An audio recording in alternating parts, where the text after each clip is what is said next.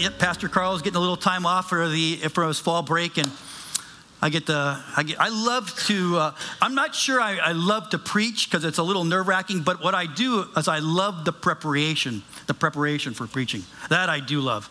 It's so awesome to dig into God's word and just to experience Him. And and when, I just want you to know that when one of us preaches up here, Pastor Carl or Pastor Tom or Pastor Josh or myself, it is we spend time on our face so, what we bring to you, we want God to be talking, not us. Because trust me, on my own, I know I got, I got zip. But I know God does if, he, if I'm wise enough to listen to His word. And then when you come to church, you know, it's really important. We're, we're in the middle of a series called Anchored. It's really a walk through the book of Hebrews. And it, I don't know how you handle your devotions or how that looks out, and I surely hope you have time in the Word every day. Because when you read the word, you're, you're, you're talking to God.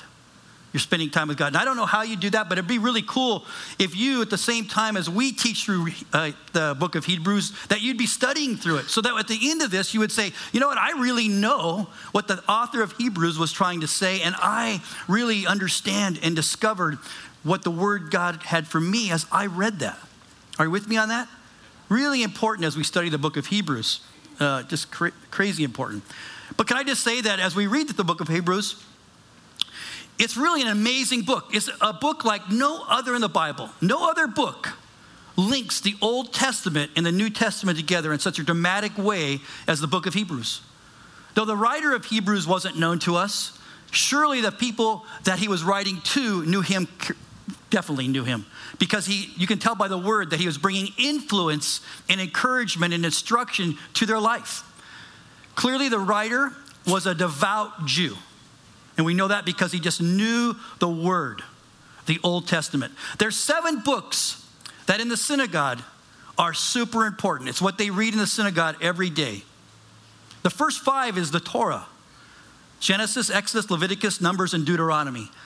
Anyone that grew up in the Jewish faith knows those books and the stories in those books cold. There's two other books they, they read in synagogue regularly too, and that's the book of Psalms and the book of, they call it the book of wisdom. We would call it the book of Proverbs.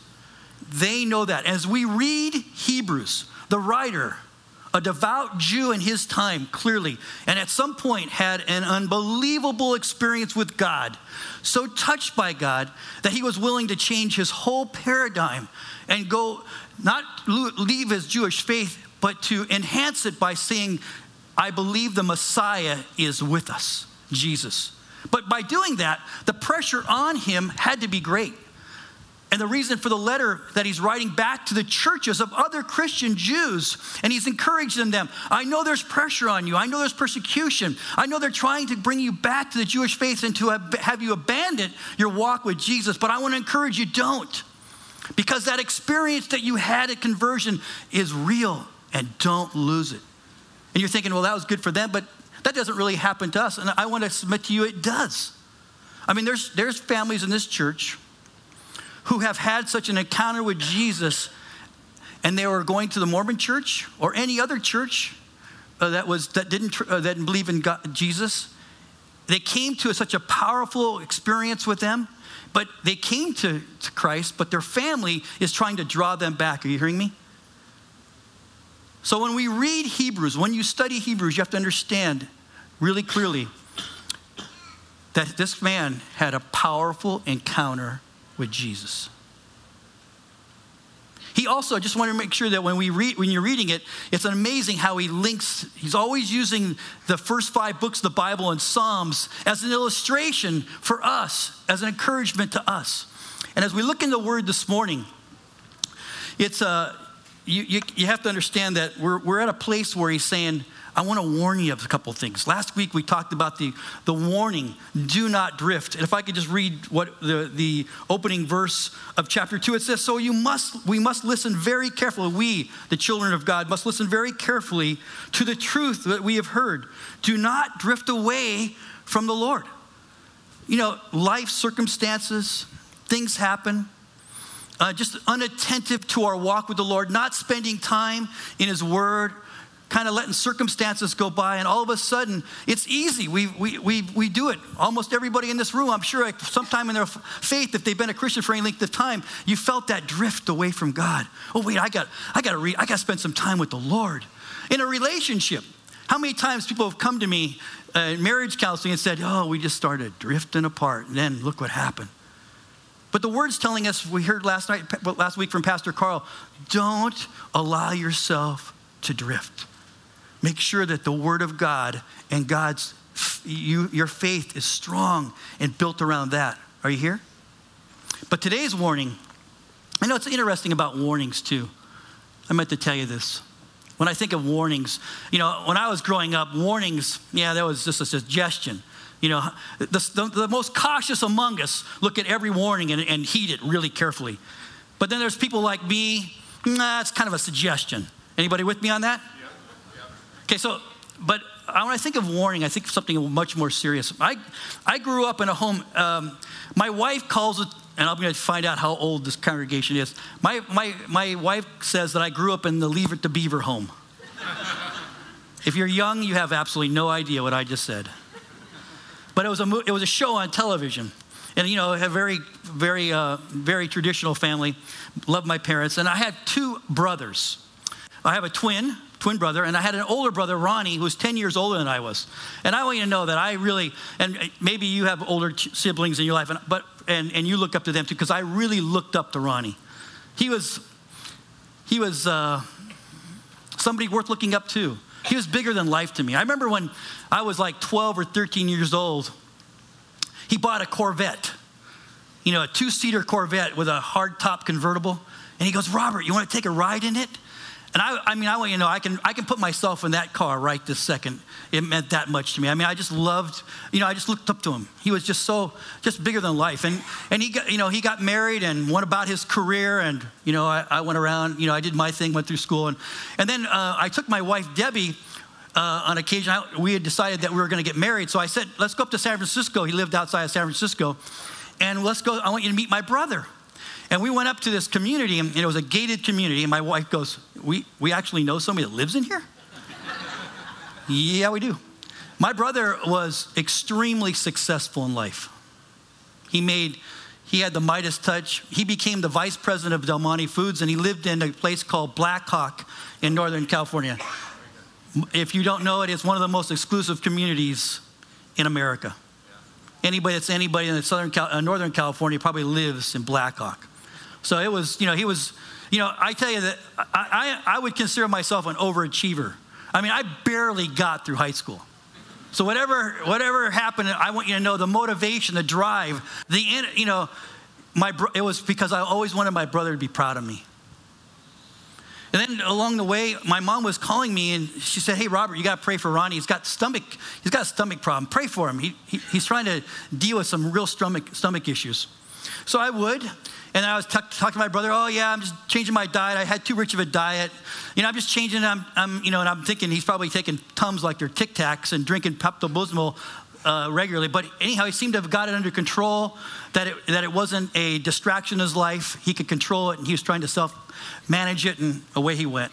But about a year later, uh, we found out, he went to the doctor, and he found, we found out that he had stage four stomach cancer. And the doctor said, Ronnie, your body was screaming at you, warning you all this time, and you never paid attention to the warning. And I'm so sorry, but we can't operate. And your time on earth is coming to an end. And yep, at age 48, his kid's not totally grown, of course. They're just teenagers in, in, in elementary school. He passed away. Devastating to the family. And I still remember my mom running to the doctor at the funeral because she, she was thinking that I was hereditary, that my son, my brother and I would be able to be, would be affected by it. And she, he says, no, all he needed to do was heed the warning. And he never did. And the, and the end result was catastrophic. And as we read the word today, the writer is warning us. If you don't heed the warnings, children of God, believers, the consequences will be more than you could bear. And many of you looking at me, well, that'll never happen to me. I won't drift away. And today's word, today's warning is simple don't harden your heart. Don't harden your heart. The word's telling us today, as we get into it, that if we turn our backs on God and do our own thing and put God way out there, that we will never find rest.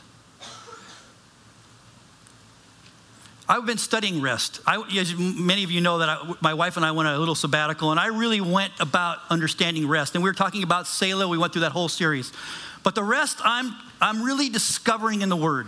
I'm really discovering what God has for His children, the gift that He has for us. We never quite understand it because the rest of God is one that when we fully surrender to the Lord, when we fully trust Him, the result is a confidence to know that He has our back. And and I see it all the way through the Word. If you really study the Word, really look at it, Adam and Eve were in the garden. If, if, you're, if you're acquainted with your Bible and you know the story of Adam and Eve, God's desire for them was that they would just rest in Him. That would be just rest in Him. Are you hearing me? As we're going to read today, as the children of Israel were going to the promised land, He was giving them the promised land just so they could rest in Him. God wants us just to rest in Him. But as we know, living in this world today, that's not an easy thing to do. Surrendering to God is one of the hardest things that we can do. It, dry, it just goes against everything that our culture wants of us. Are you hearing me? We want to say, Lord, we trust you completely, but we take the steering wheel of our life and we go we hold on to it with dear life. We put God in the back seat and we say, God, when I need you, I'll let you know and we drive all our lives. And God's saying, if you let me drive, if you let me drive, I promise you, we're gonna, you're to have a life, amazing life of peace.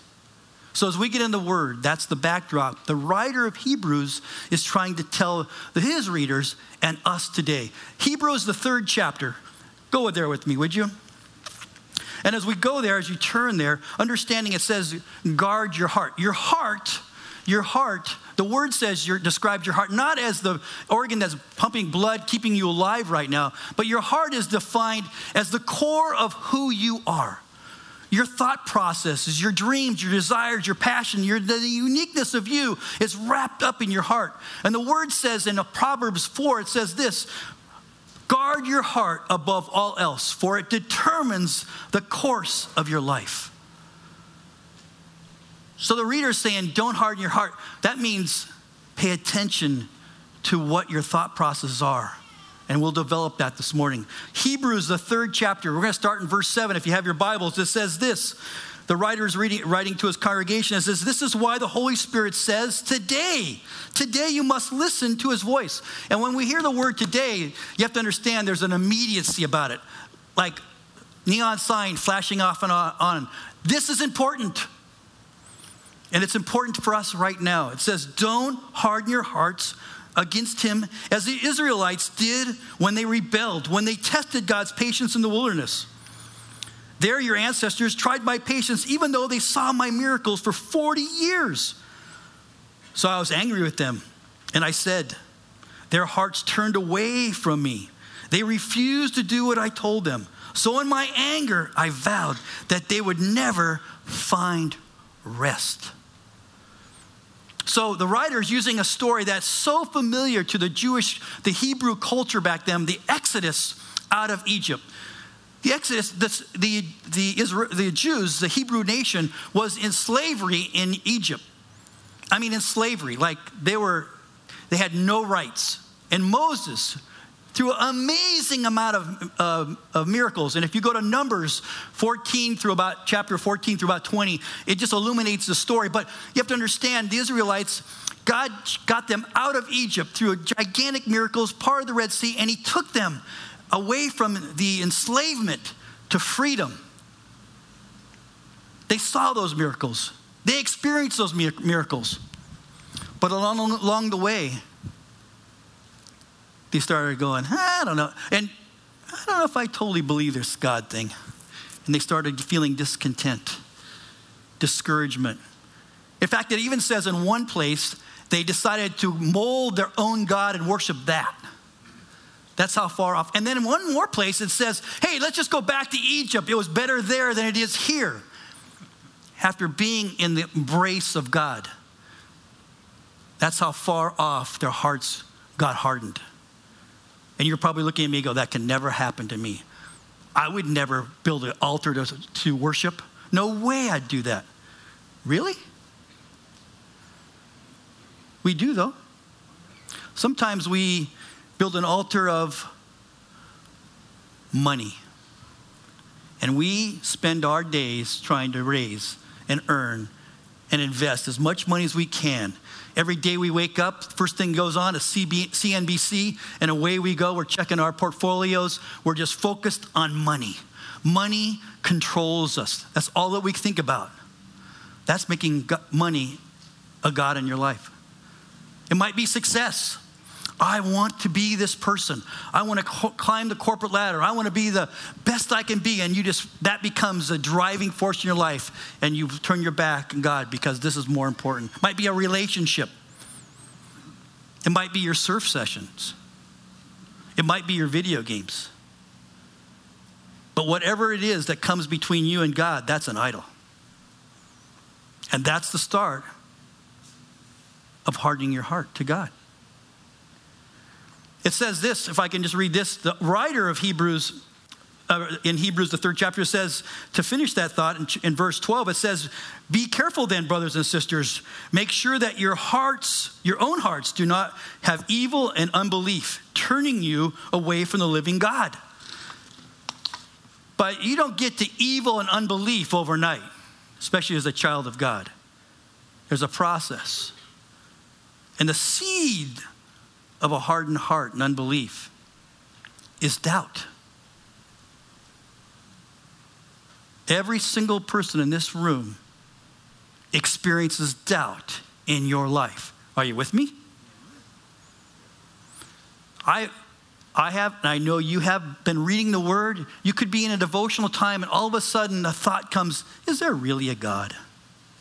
Is this for real? Can I really believe this? And the seed of doubt is planted. Possibly somebody in your life, maybe even you, lost a child or a loved one, and you're going, well, if there's really a God, He wouldn't have done that. Maybe you lost a job. Maybe you lost a marriage. Maybe you're trying to find a mate and you're, at, at, and you're just trying to do it and nothing's happening and you're going, if God really loved me, he'd do something. There could, there, no, there's no God. Feeling me? Every single one of us. The seed moving towards unbelief and a hardened heart starts with doubt. Heck, by the way, doubt is in the Bible. Read Job sometime. This guy really doubted God. Many times cried out, If you're real God, you wouldn't have done that. Read Lamentations. I bet none of you have gone to Lamentations anytime late, but it's really the lament of the Jewish faith. They're the Israelites lamenting, oh God, you, if you were real, look at Peter. He gets out of the boat, and all of a sudden, oh, I don't, I'm doubting, I'm doubting. And guess what? What do you do? Sink. Okay, how about Thomas? He actually has a first name. What is that name? Doubting Thomas. He tells the disciples, Hey, I'll, I'll, believe in God when I can see him. I'll believe in Jesus if I can really see him. Okay, look at me. And he proved that he was. By the way, just built into the Western culture, of which you're part of, we are all there. We live life through a little filter called seeing is believing. Like it or not. The filter in which we live is seeing is believing. That's why doubt can take over. Can I just submit to this to you? Faith without doubt isn't faith. Hmm? You're thinking, what did you say? Catch me on this. Faith without doubt isn't faith. Light wouldn't be light if we didn't understand darkness. It would just be light. But we know we now faith, we have faith in light because of darkness. Do you understand? But the problem is, faith, uh, uh, the seeds of doubt, when we allow them to become unbelief, is when we really get in trouble. Let me tell you about doubt, because there was a time in my life that I really, really experienced serious doubt, and I was on staff here. I went through a real struggle with doubt. Once in my life here, uh, once in my time here, uh, I've been here for 30 years on staff. Awesome life. But no, no, don't clap, don't clap, don't clap. It's my good fortune. But there was a time that I was responsible for getting us up on this hill. Part of my job was getting, we, we had leased a mountain. This was a mountain. This didn't come ready made. We leased, leased a mountain back in about 1985. We, we leased 9.2 acres of land from the Fathers of the Sacred Heart who are our neighbors over there. And this was a mountain. We had to develop a mountain. So we got architects together and all that went with that, drawing the plans and getting the plans together so that we could take those plans to the city and start the development process. And we did that. We started that. And, and by the way, just so you know, the life of the church back then, anybody, anybody with us back way back then? Only a few people. But by the way, that was, you know, every week we'd be talking about this for several years. We raised $3 million from a congregation. We talked about it. So we are taking our plans. Everybody's excited. We're taking our plans. In fact, one of the people in the church actually knew here's a name from the blast from the past Mayor Fasi. Some of you have no idea who that man is, but he was a character. He was the mayor of the city and county of Honolulu. And he had known himself just as, just as we were bringing the plans in, he says, Rob, let's go down and meet the mayor. Grease the wheel as we take the plans in. I said, let's go. So we were sitting down with the Mayor Fasi, and he was going, You know, Hope Chapel is such an intricate part of that community on the Windward side. I am with you all the way. I'll have your back. Here's my phone number. Call me anytime you need me. I'm thinking, Yeah, send the plans in. So we go through this process. I can't tell you exactly what time it was, time frame, but all of a sudden I got a call. I believe it was Ben Gutierrez way back then, the newsman still today. Some news person called me though in the middle of the day and goes, Hey, can you give me a statement on what the neighbors are going to protest tonight? What is your thoughts on that? I'm going, huh? what are you talking about? Yeah, there's a big protest tonight, and it's going to be in your community right at the entrance to your, your, your development. The, the driveway you drove up was not the given access to this property. You drove through the neighborhood, up Upele, and boom, you're on our property. And they they, the whole neighborhood came out, this big holding signs, and the news cameras are out there, and they're going, No Hope Chapel, no Hope Chapel, you know, that whole drama. So we find ourselves in that, in that deal. But I got the mayor on my back pocket, thinking, he'll get us through this. So he calls me into his office a few days later. He goes, Rob, you can do whatever you want on that property, but you just can't drive through the neighborhood. Now, I just said that in two seconds, I know. But I can't tell you. I mean, literally, physically, the people that were with me saw me turn white. I slumped in my chair. I couldn't even get myself out of the chair. I was in complete despair like that because I knew I had to go tell my bosses, the board, and we had to tell the congregation. And this is what we were thinking too. We're going to abandon this property. We'll have to abandon it. Well, it wasn't God's will for us. We were wrong. Do you know for a pastor how hard that is? I was seriously believing if there was a God. Seriously believing. Oh God, how did, why, what? And I really, I went in despair. And then a lady in our congregation called me. Hey, my dad's coming to town. Can you show him the building project? We are going to announce that weekend that we were thinking about abandoning the project. That's, this is true. She goes, Hey, my dad's coming to town. Can, can you show him the project? He moves dirt for a living. He just wants to see what you guys are going to do. Now, just, just a side note, hang in there, don't lose me. In Hebrews, I believe it's in the first chapter, it says that the Lord sends angels to his children. I mean, he says ministering spirits. It says that in Hebrews, if you're a student of Hebrews. It says that he sends us angels. Can I say that he sends us guardian angels to protect us? Possibly you've experienced that in your time. It's in the word. That's not fake. That's not, that's not a fairy tale. The word says he sends angels. Bryant Smith, this lady's father, was an angel. He came he goes, I want to walk on the property on Saturday. He was 76 years old, a big Oklahoman. I mean, you know, praise God. okay, you got him in your head? Okay. Not a small man, not a young man. And so I said, you know, I'd love to show you the property, but we got more immediate needs than that. Uh, and he, so I talked to him. He goes, okay, let's go walk all our options. I said, I don't even know of one. Where would we start? Goes, Oh, we had options. God's a God of miracles. Okay, brother. At that time, I was way more listening to our engineers than anyone else.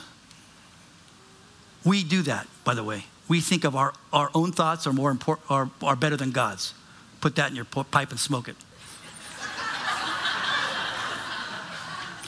so Brian Smith, Brian Smith starts walking.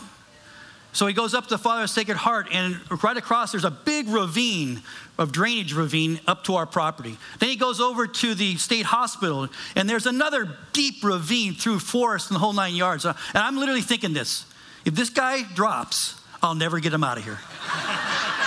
I'm not joking. Because I mean, I'm I was at the time 40, about 40 years old, and I'm thinking, wow, I'm tired. And then we go up this way, the way you drove up this morning. And we walk in, and back then, hey, can you throw one picture of, just throw one pictures of that driveway up there? Just throw one. I, I don't have a lot of time. So that's what it looked like. That's the entrance. So that first four, that, that California grass right there, you walk in and you sink up to your knees. It's wetlands. I don't know if you know this, but you will after you leave here. President Reagan declared back in his day, no loss of wetlands. So to that's wetlands. So we had to replace that wetlands. So a whole series of miracles start unfolding. Let me go back to Bryant Smith. This is more important with him. So he looks at all these options, goes, Rob, I'm going to meet with my, I'm leaving on Sunday morning, I'm going back Monday, and I'm going to say, I'm going to have my prayer team pray for you, and I'm going to have an answer for you mid morning. Uh huh, sure. Because I know what the engineers said there is no other way. They clearly said that. And we had some brilliant engineers because they were going to build a mount, they were going to turn this mountain into a campus. So I knew these guys knew what they're talking about. He calls me when he said he would, about nine o'clock on a Monday morning, three hours in California difference. My prayer team has met. They have declared, the Lord has declared that you will go through the wetlands and the conservation land. really? Really? That's what I'm thinking. I am, in, I, am in dis, I am in the despair of doubt. Are you hearing me? Yeah. I'm thinking better to abandon ship with instead of spending money, we're going to abandon. So our engineer, I called my engineer this morning. Hey, Calvin, I know you don't think this is possible, but can you at least explore the option of going up to wetlands? Rob, we don't want to waste that money. That would cost, that study would be so expensive and it would be so futile. Don't do it. I go, yeah, I know, Cal. But having a good authority, it's the right way to go. That's exactly what I told him. And he's not a believer. You drove up the driveway this morning. You drove up that driveway.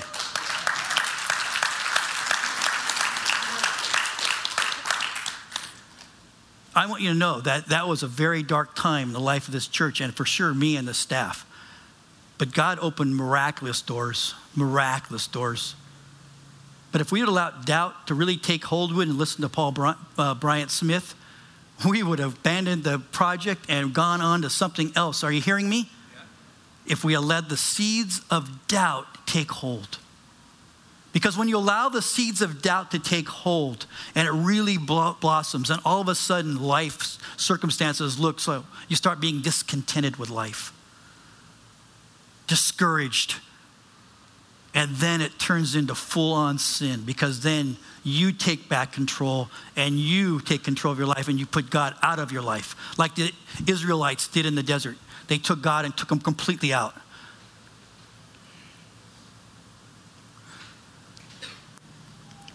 To protect your heart from hardening, you have to never forget that God's in charge. And when doubt really takes hold, you've got to give it to God. God, do you think doesn't do you think that God's afraid of your doubt? God's a big God. He created the universe, he created you. He's okay with your doubt. And when I find doubt, I said, Lord, I really love you to reveal yourself to me today. And that's when I go into the Word. And He does. He does. It's an amazing thing. Look at, turn to Hebrews, the 12th, uh, fourth chapter. Hebrews 4. If, you're, if you brought a Bible, we don't normally do that these days, but if you're on your phone, get the Hebrews 4. Really important, really important. Hebrews 4:12. Listen to this. This is to prevent ever having a hardened heart. This is to prevent it. It says this in Romans 4:12. It says the word of God is alive and powerful. That means the Lord, this is not a group of words and that's all it is. This words in this book are alive and powerful. That means God wants to speak to you, encourage you, direct you through this word. You're going to feel his embrace as you read the word. How many times have we woke up in the morning and go, Lord, I want to read your word today. And all of a sudden, like got busy, really busy. Kids got to get to school, didn't wake up on time. I'll do it tomorrow, God. And then tomorrow. Anybody with me on that?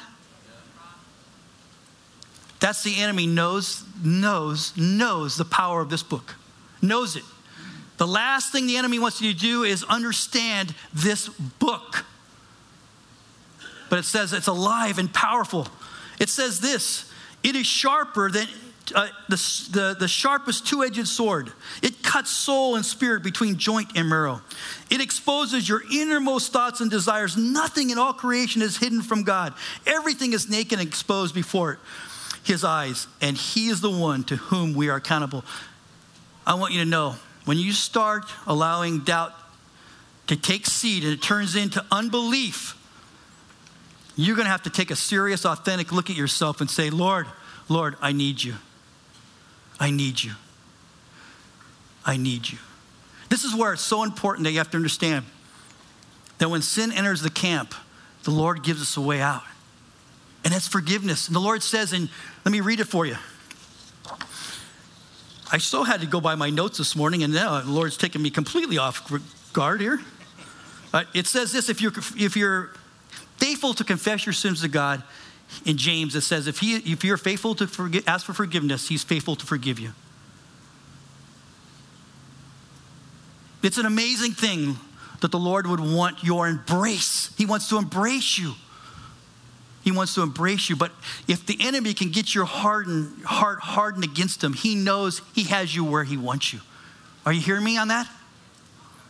When you're feeling, let me say it this way we just went through the Selah series. When you feel, when you pause your life long enough to be present in every situation, God's blessing is going to be so apparent to you. You'll see God in everything.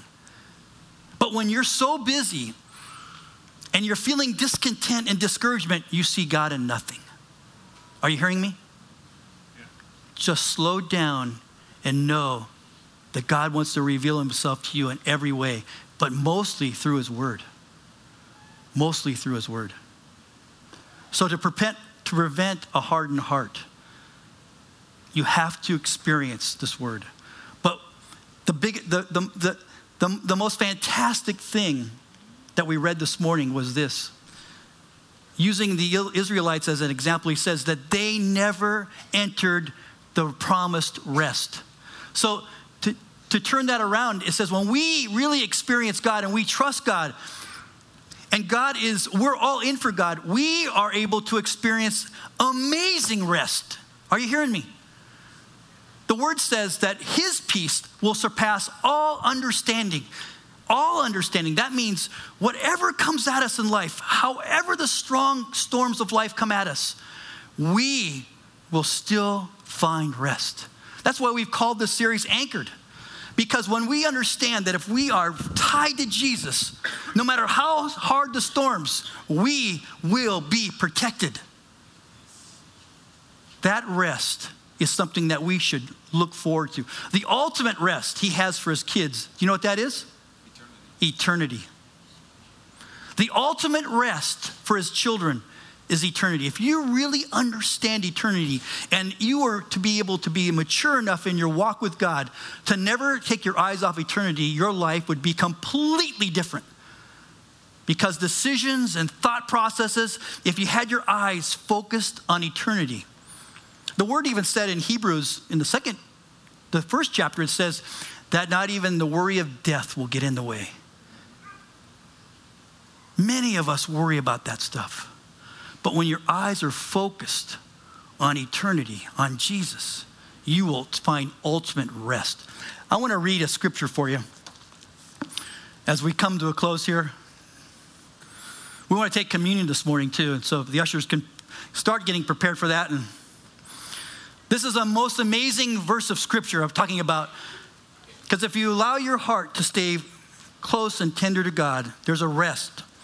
And the psalmist writes about it here. So when your heart is really open to God, you're surrendered to Him, here's the rest that you can expect. In Psalm 91, it says, Those who live in the shelter of the Most High, that means those who live in the protection of the Lord, will find rest in the shadow of the Almighty. This I declare about the Lord. He alone is my refuge, my place of safety. He is my God, and I trust Him for he will rescue you from every trap and protect you from every deadly disease. He will cover you with his feathers and his shelter and shelter you with his wings. His faithful protection are your armor of protection. Don't be afraid of the arrows, the terrors at night, or the, of the arrows that fly by day. Do not dread disease that stalks you in the darkness or destroys you in midday. It says this If you make the Lord your refuge, if you make the Most High your shelter, no evil will conquer you, no plague will come near your home. He will send his angels to protect you. The Lord says, I will rescue those who love me, I will protect those who trust in my name. When they call on me, I will answer. They will not see trouble. I will rescue and honor them and reward them for a long life given to me. Lord, in Jesus' name and by the power of your Holy Spirit, I pray, Lord, that we would never get to a place that our heart would be hardened to you, that we would, Lord, listen to the warning that this author is trying to tell his children that a hardened heart can happen faster than we think. And Lord, we bind the enemy in Jesus' name from any attack that he throw at our minds and our hearts. Our desire, Lord, is to be completely sold out to you, all in, complete trust and surrender to you, Lord. And I pray, Lord, that you would allow us to get there. Lord, thank you for your word. Thank you for your promises that you'll always love us and protect us no matter what. Lord, we acknowledge today that you chose us to be your children.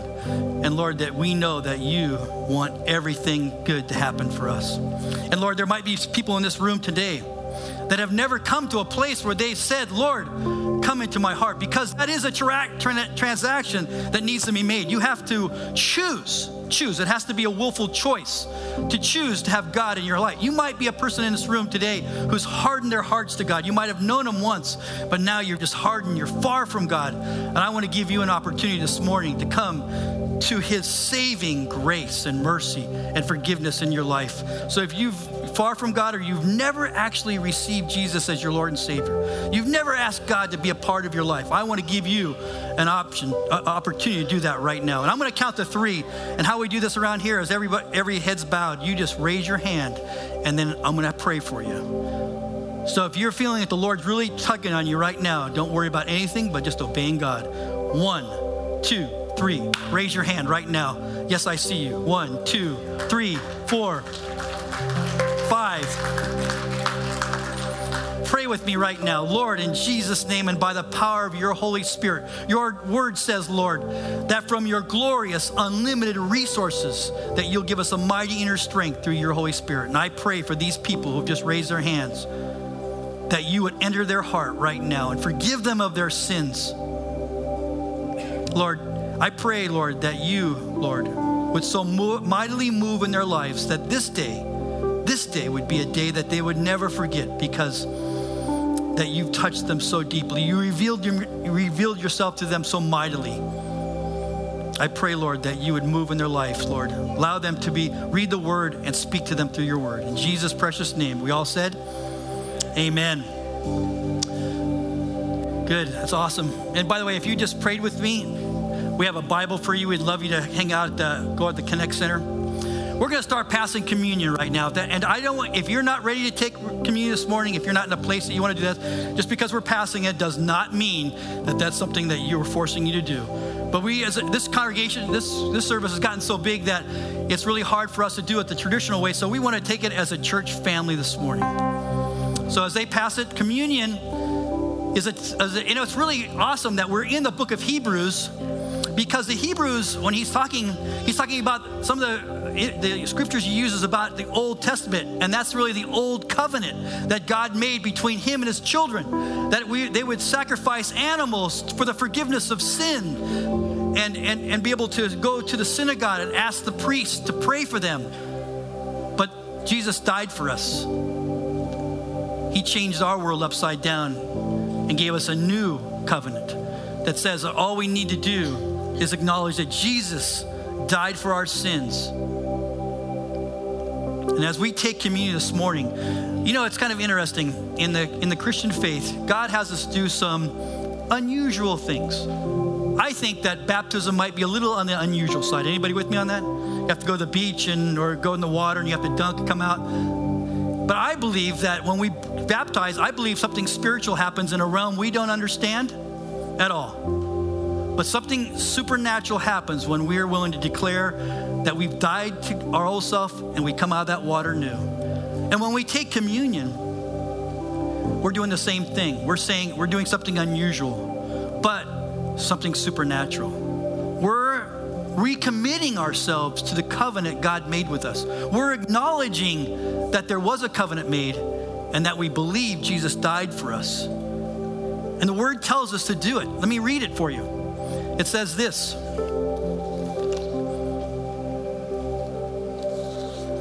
It says this in 1 Corinthians, it says, For I pass on to you, this is Paul speaking, I pass on to you what I received from the Lord Himself on the night before He was betrayed. The Lord Jesus took some bread and He gave thanks to God for it. Then He broke it into pieces and said, This is my body, which I have given for you. Do this in remembrance of me.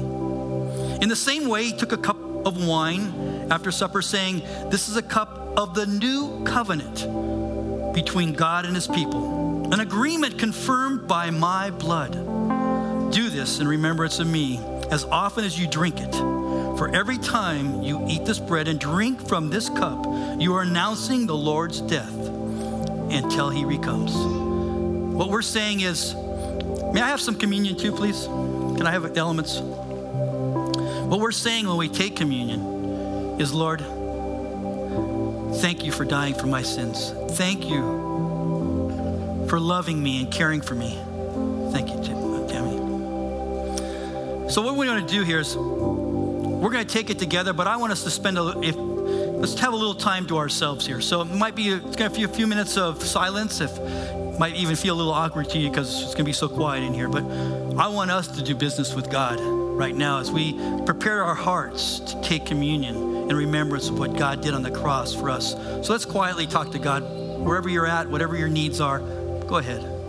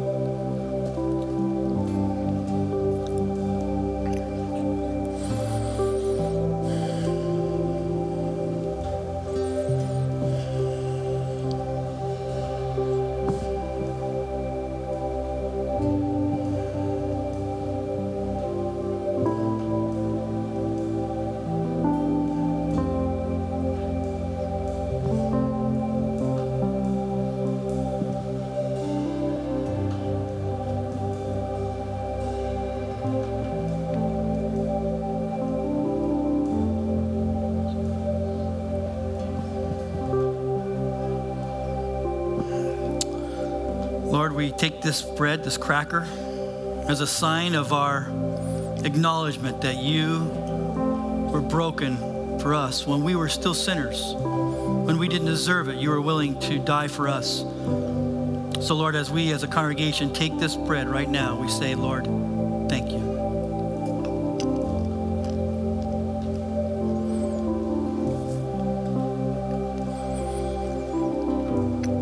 So, Lord, we, we take this cup that represents your blood. That says, Lord, because you spilt this blood, we always stand before you, no matter what we did, as clean and your children. You did that for us, Lord. We acknowledge that you died for us. We thank you for dying for us. We thank you for choosing us to be your kids. In Jesus' name.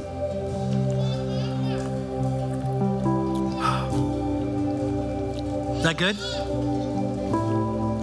We take communion. The word says in Ephesians, the third chapter, two, that God will do, will do infinitely more than we could ever dare, dream, ask, or hope through His Holy Spirit at work in us. And I pray that on all of us today in our lives, that we would, God would blow our minds and what He would do through us and with us. As you leave today, just take that cup that you just had and just kind of take it and throw it out as you walk out. Well, what, a, what an awesome time to take communion, but also to say, Lord, you are so worthy. So let's stand and worship our Lord together.